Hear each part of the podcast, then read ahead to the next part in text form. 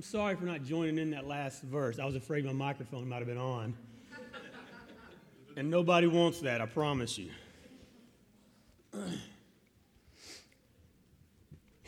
I got a chance to meet Larry Kaufman. He told me about his wife, Sheila, before service today.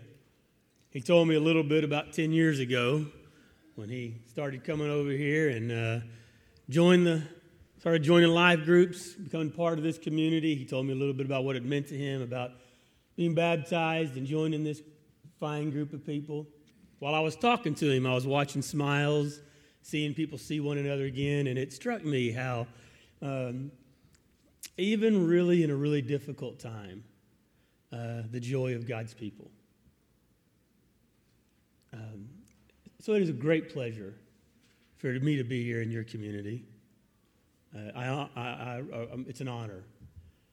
I, chose to come up here. Last time I spoke to you, I spoke from down there. I, it's my preference to kind of be closer, have a little conversation, so to speak, uh, a little more conversational, a little closer. But today, I decided I wanted to be uh, up higher, further away, uh, a little more authoritative. And I do that because, not because it's my authority I speak with this morning. I'm going to tell a story from, uh, from Scripture. Spend a long time talking about a story from God's Word, from the Old Testament, a story you think you know and you probably know parts of. But I bet you don't know it in its entirety. And because you don't, you may have missed some really important things. And there's something to be said when we go to God's Word. When we look at the authority of the Scripture has to say to us, I saw a painting today, uh, not today, this week. The painting was uh, a student at Harding had done it. It was really good. And it was of a lion. There was this majestic lion, fearsome lion. And off the canvas, you just see a hand reaching out as if to touch the mane. And it didn't quite touch the mane, but it almost did. What would that be like to reach out to touch the mane of a lion? You know, how much trust would you have to have in a lion to reach out your hand to touch it? God is good. He loves us like a loving father. This is taught to us by Jesus, and it's a very important truth. And whenever we tell messages like that, it's good to be warm and fuzzy and up closer, but God's also powerful and transcendent. He's not just good, He's great, He's mighty, He's fearsome. And to be in His presence and to understand whose presence we're in should inspire a little terror. when you realize you're in the presence of God Almighty, maker of heaven and earth. And we, we are people with unclean lips who, except for His love and grace, we shouldn't deserve to be even in his presence, and yet he's with us this morning. He joins us, this mighty lion. And so, since I'm going to say a word from the Old Testament, I decided it'd be good to be up higher, so to speak. And I asked the Lord to speak on my behalf, or I'm sorry, that's not say that right. I asked the Lord uh, to use me to speak on his behalf, not be my word, but be his. There's a uh, one last little a thing I want to mention before I get into the story. There's a in the parsonage that y'all have, there's a little sign over the sink that says choose joy. What I want to talk to this morning about is about how to do that. What do we need to choose joy? It comes down to this. If we want to choose joy, the first thing we got to do is cut down our idols. There was a woman named Hannah. I bet you've heard about Hannah. Hannah was one of two wives of a man named Elkanah. The other wife was named Penina. That's the real names. I didn't make them up. Elkanah was a good guy. He was good to Hannah. Penina, his other wife, had lots of kids, but Hannah didn't have any.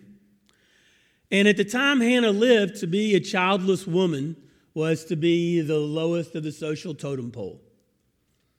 It was to have a life that felt barren, there was no beauty and goodness being produced as a result of your life. Have you, has your life ever felt barren? You wondered what good could come from it?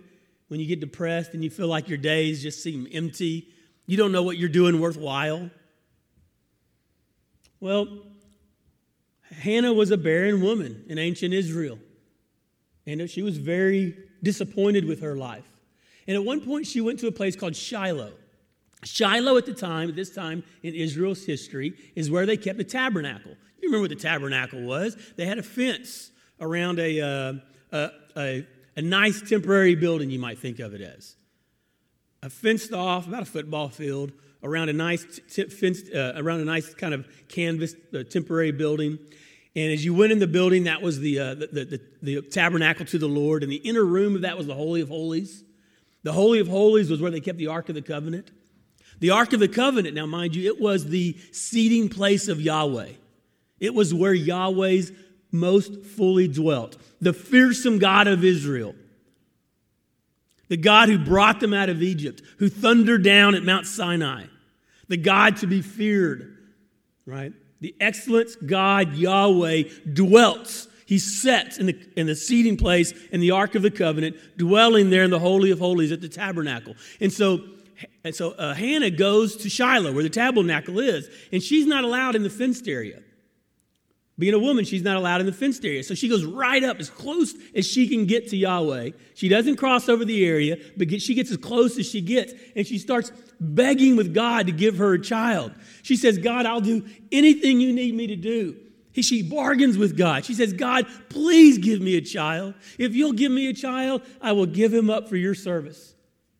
Please give me. And she was deeply emotional. The Bible says she prayed with deep bitterness in her soul. Have you ever prayed with deep bitterness in your soul? Hannah did that morning. It was in the morning. We know that too because Eli walked by and saw this woman behaving very oddly right there at the edge of where she wasn't supposed to go. She's so caught up emotionally in her prayer that her, that her lips are moving, you know, but no sound's coming out.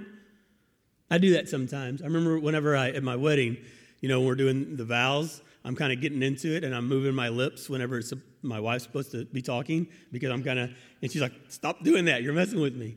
You know, you ever get, I don't know if you've ever been so emotional that the stuff going on in your, inside you just starts, your lips starts moving. Well, that's what she was doing as she was praying. And Eli walks by and sees her behaving very peculiarly.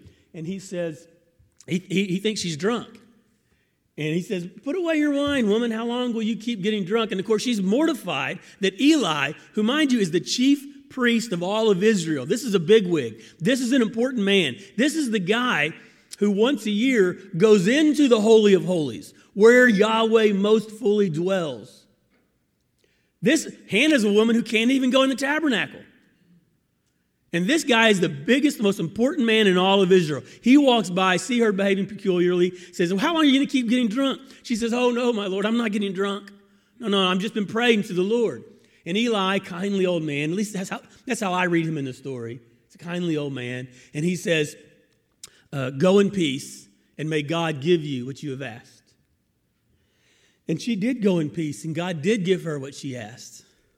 Not long after, Samuel is born.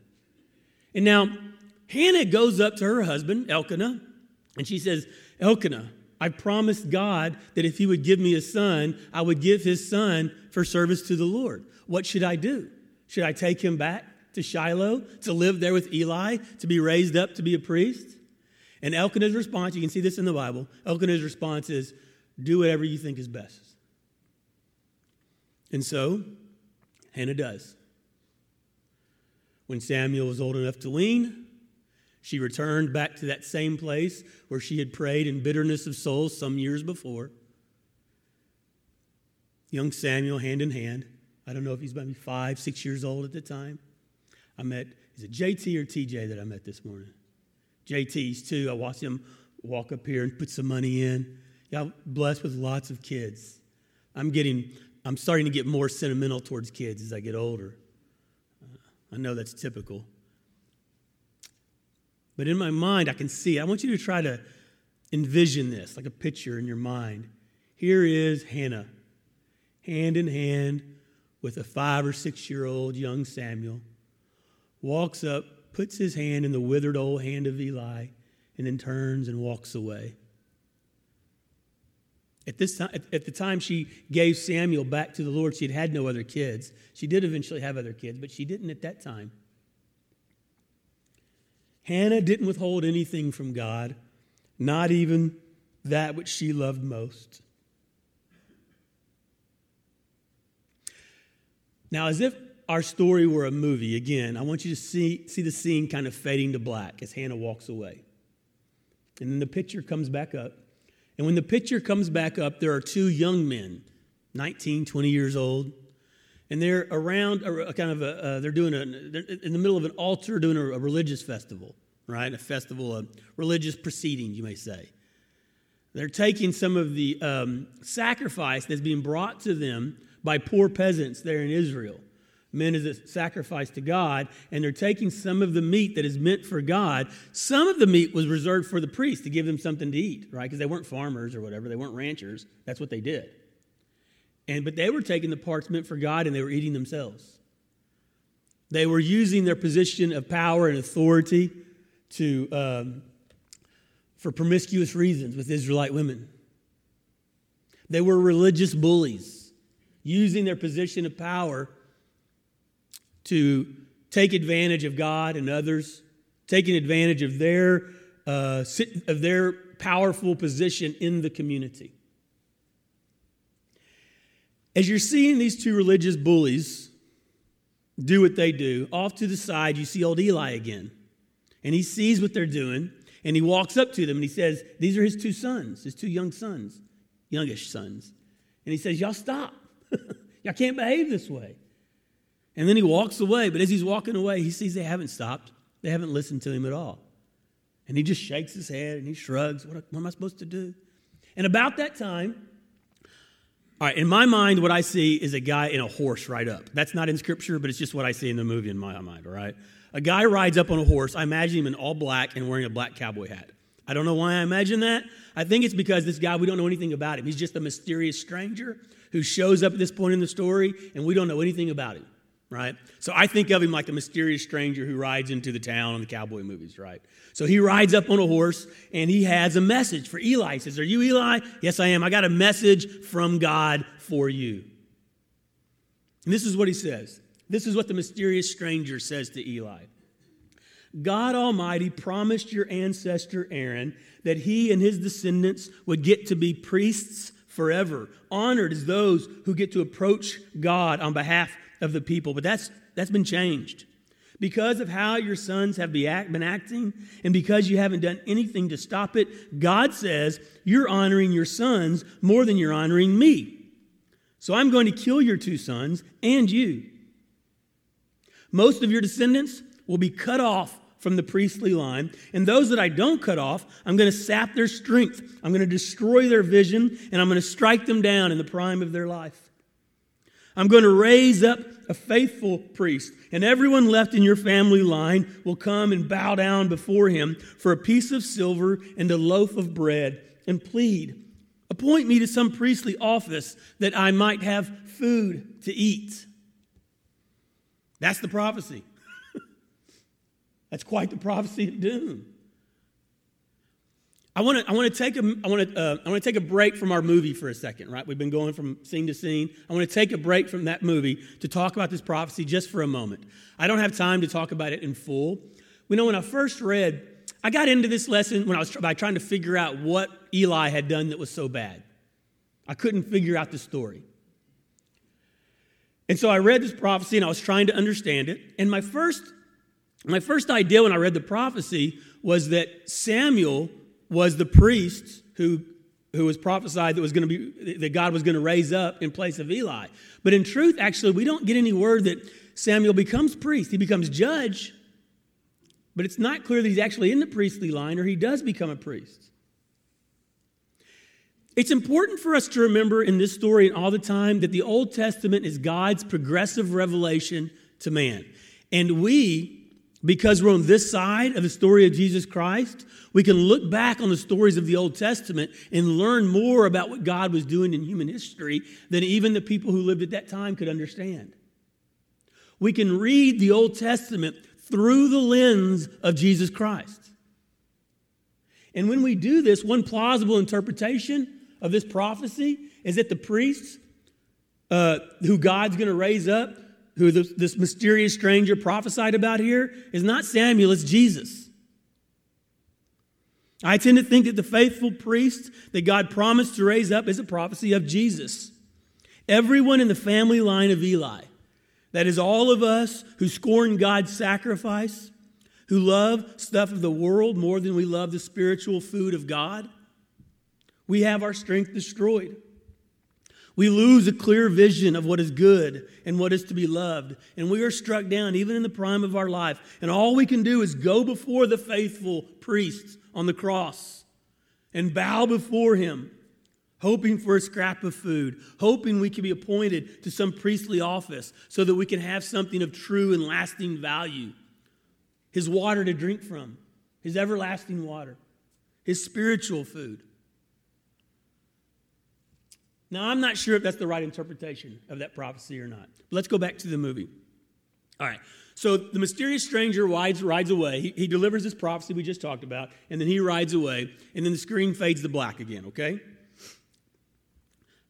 The picture comes back up, and the words sometime later are at the bottom of the screen. All right. And here's what's going on Samuel, now a young man, is in bed. And now this is the story you all know. Samuel, a young man, is in bed and he hears, the, he hears the, someone call him, Samuel. And he gets up and he runs to Eli and he said, You called me? And Eli said, I didn't call you, boy. Go back to bed. So he goes back to bed and he hears somebody again, Samuel. And he gets up and he runs to Eli and he says, Eli, you called me? And Eli says, I didn't call you, boy. Go back to bed. So he goes back to bed. Samuel. He gets up, he runs to Eli. He says, You called me? He says, What is going on here? I haven't called you a single time. And then Eli realizes what's happening. And he says, Next time you hear someone call you, say this say, Speak for your servant is listening. Are you listening? He goes back, he gets in bed, he hears his name. He says, Speak, for your servant is listening. And God does speak. And he delivers. Now, the mysterious stranger, remember, was years before, right? Nothing's happened during that time period. So, this is a second prophecy years later. Again, a prophecy of doom for Eli. Next morning, Samuel goes to breakfast. Eli says, Hey, did you ever hear your name again last night? He goes, Ah, yeah, I don't really want to talk about it. he says, Boy, you better tell me, what, what'd you hear? And so young Samuel kind of hangs his head and he tells him what he heard. And this is Eli's response. Eli says, He is the Lord. Let him do what is good or what is right in his own eyes. He is the Lord. Let him do what he thinks he ought to do. Right? That's his response. When I read that, I remember thinking, well, that seems like a really kind of pretty awesome response. I'm no longer convinced it is, by the way. I'll tell you why later. But that's what Eli says. Um, all right, the story's not quite done. One more fade to black, okay? Fade to black here at the dinner table, at the breakfast table. When the light comes back up, Eli now is a very old man right? And he's um, sitting in a chair and um, he's kind of blind. He can't see. And from off the side of the screen, this disheveled uh, soldier, dirty and ragged, comes up and comes up to Eli and tells him, We've been routed. The Philistines have defeated us in battle. They've killed 30,000 of our Israelite men. Your two sons, Eli, are dead. And they've taken the ark of the covenant.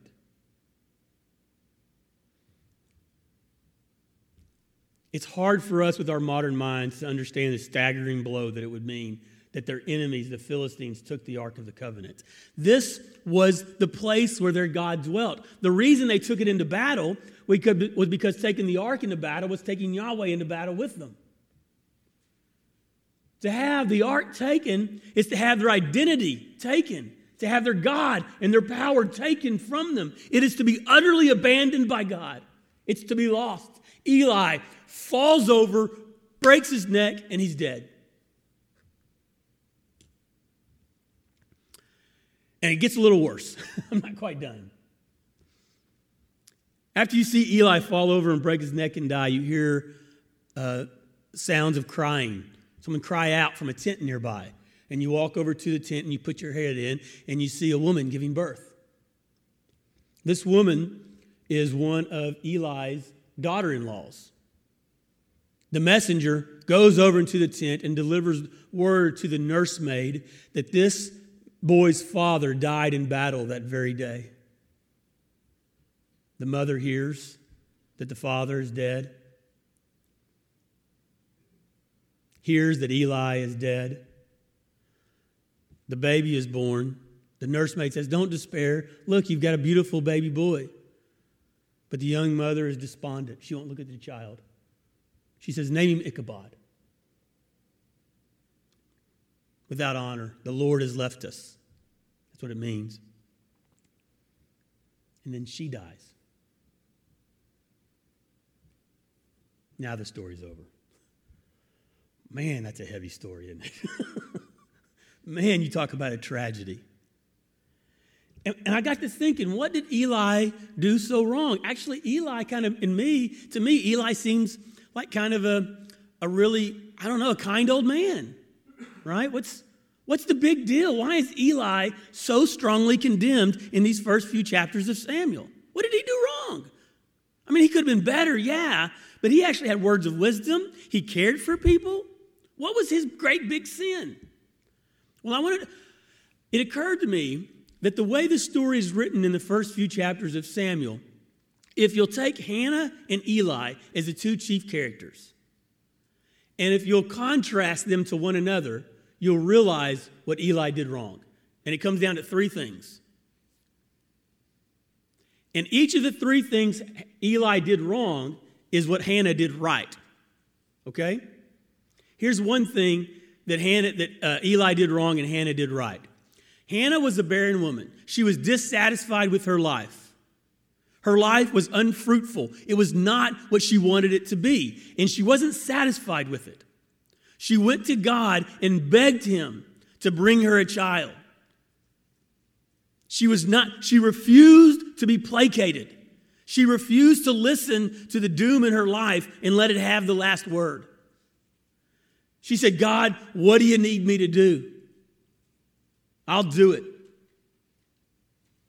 Eli, on the other hand, when he heard the message of doom from the Lord, he said, Well, he's God. Let him do what is right in his own eyes. Maybe that's not what God wanted him to say. You ever wonder why God, why the two prophecies? Why did he give the one prophecy and then wait you know, like a decade or whatever it was, and then give another one, and then wait some more time? Maybe it was because God wanted Eli to fight. God wanted Eli to say, What do you need me to do, Lord? I'll do whatever it takes. Just remove this prophecy of doom from my family. Our family is living under a dark cloud. God, help it be gone. Give us a family living and enveloped in love and comfort.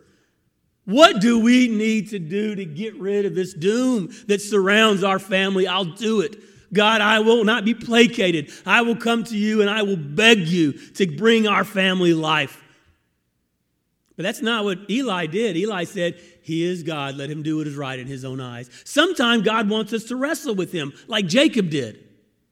Because in the process of wrestling with God, we're changed by the encounter.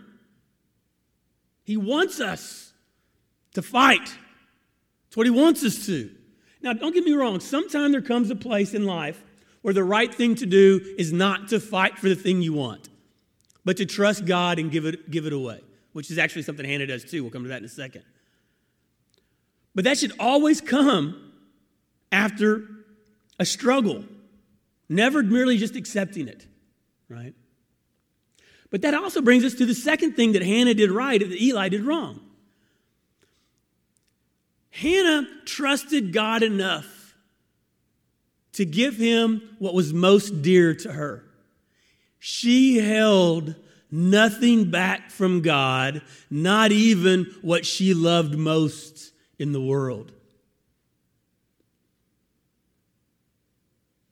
She brought young Samuel to the temple and she gave him away, as she said she would in the prayer. Eli, on the other hand, did not trust God enough to entrust his two sons to his care. He didn't trust them enough to come down on him and say, You can't do this, to really intervene. He was.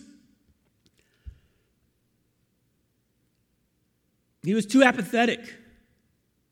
He was too weak. That's another, a third, a third thing that you see different between Hannah and Eli. Hannah, she told God that she would give Samuel to his, to his service. And then she went home, Samuel's born. She goes to her husband. She says, Hey, should I do this or not? And her husband says, Man, I don't know, you decide. And so she did. Hannah was a barren woman. She was the lowest of the social totem pole of Israel, the lowest of the low. She wasn't allowed in the tabernacle. And yet she went as close as she could go. And she said, I'll do whatever I need to do. And then when it came time to make a hard decision, she made it. She wasn't afraid to make the hard decisions that a leader needs to make. And yet Eli was the chief priest of all of Israel. Not only was he allowed in the tabernacle, he went into the Holy of Holies. And yet he wasn't willing to lead. He wasn't willing to do the things that God wanted him to do. Men, I want to say this to us. If we're too lax, if we if we are too lazy or don't trust God enough to lead our families, something bad, uh, there's a price there's a price to be paid always. He expects us to be spiritual leaders in our family, and when we don't do it, there's a price to be paid. And there was a price to be paid for Eli's failure to lead. And there was a beautiful blessing that flowed from Hannah's willingness to step up if no one else would do it.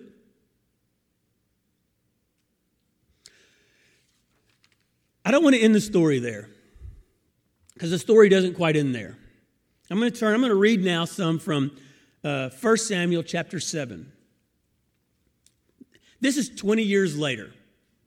Samuel has been the judge, the first, uh, or one of the judges of Israel for the last 20 years, actually, the last judge, for the last 20 years.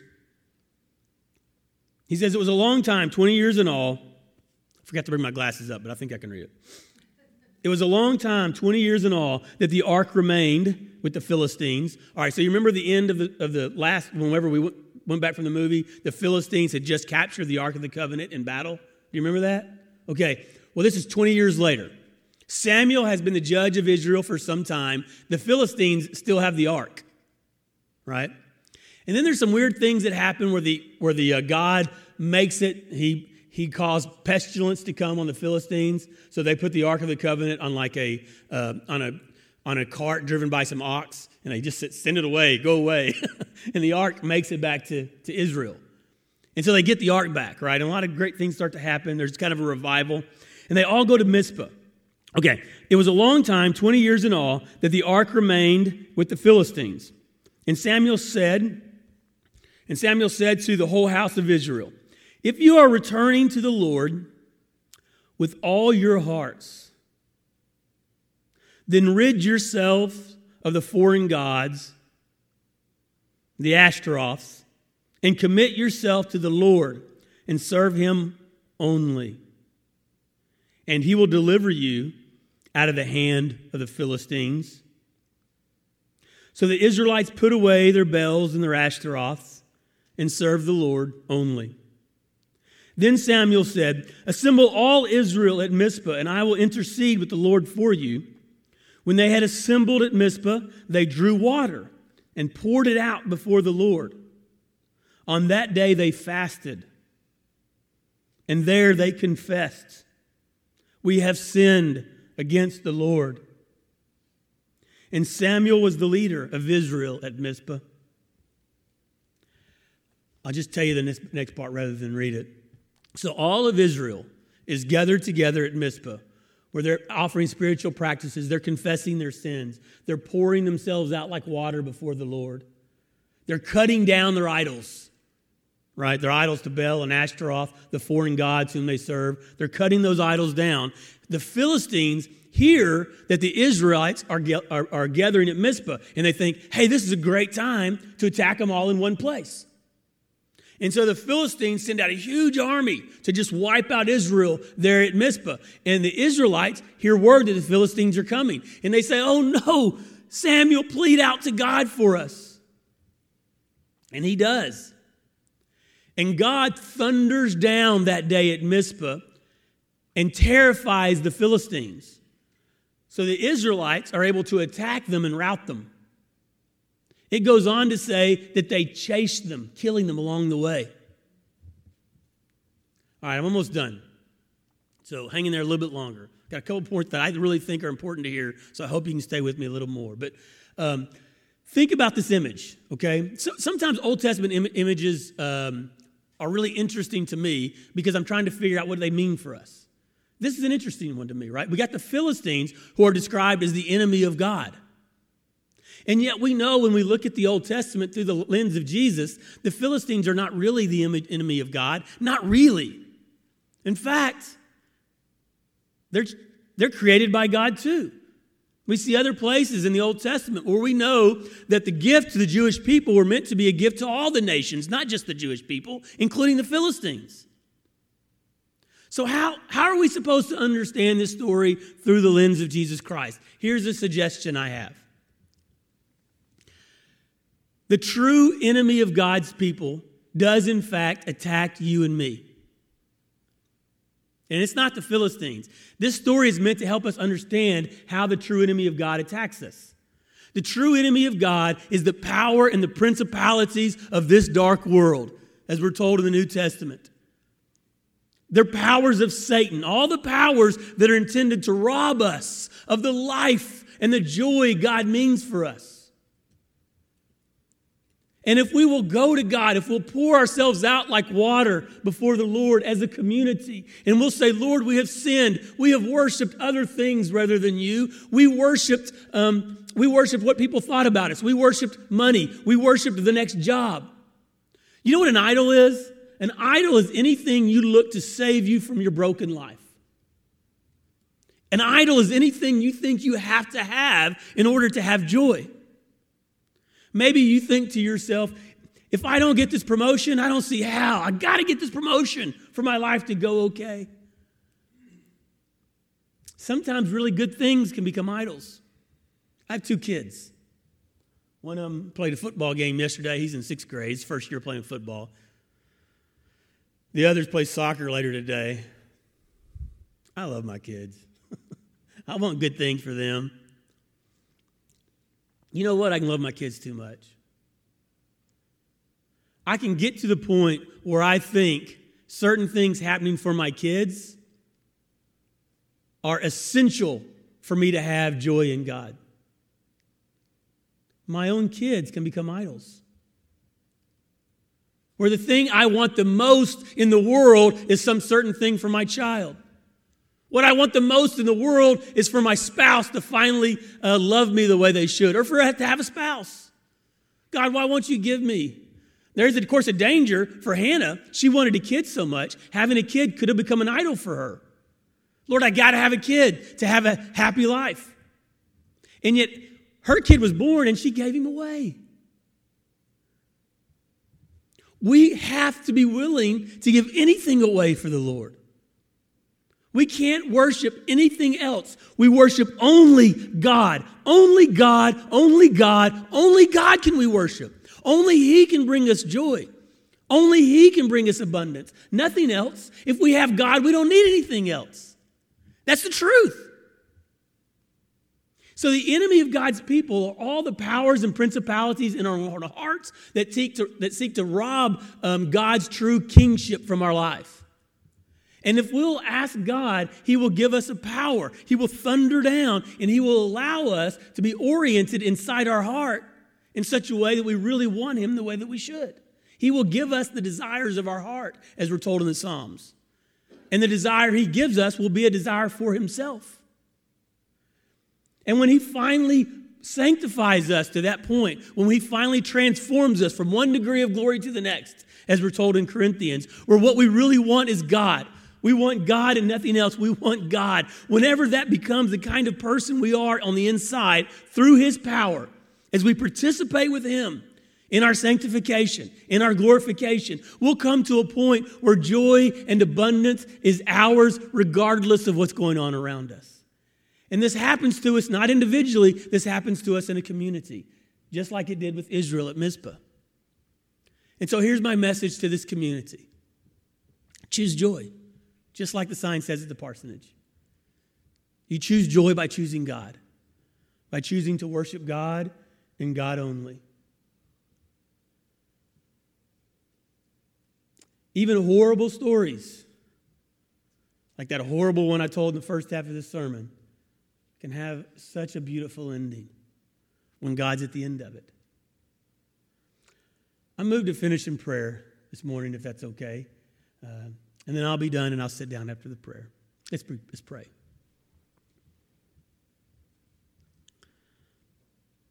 Holy Father, transcendent maker of heaven and earth, the lion of Israel, give us faith to reach out our hand to you, not because we forget your power, not because we forget who you are, but because we trust you. Help us to trust you enough to give all up for you, to hold nothing back from you, because we know you are competent and loving and you will provide what we need. Oh Lord, give us hearts that desire you above all else. Oh Lord, give us hearts that desire you above all else. Lord, give us hearts that desire you above all else. Be our joy. It's in your name we pray. Amen.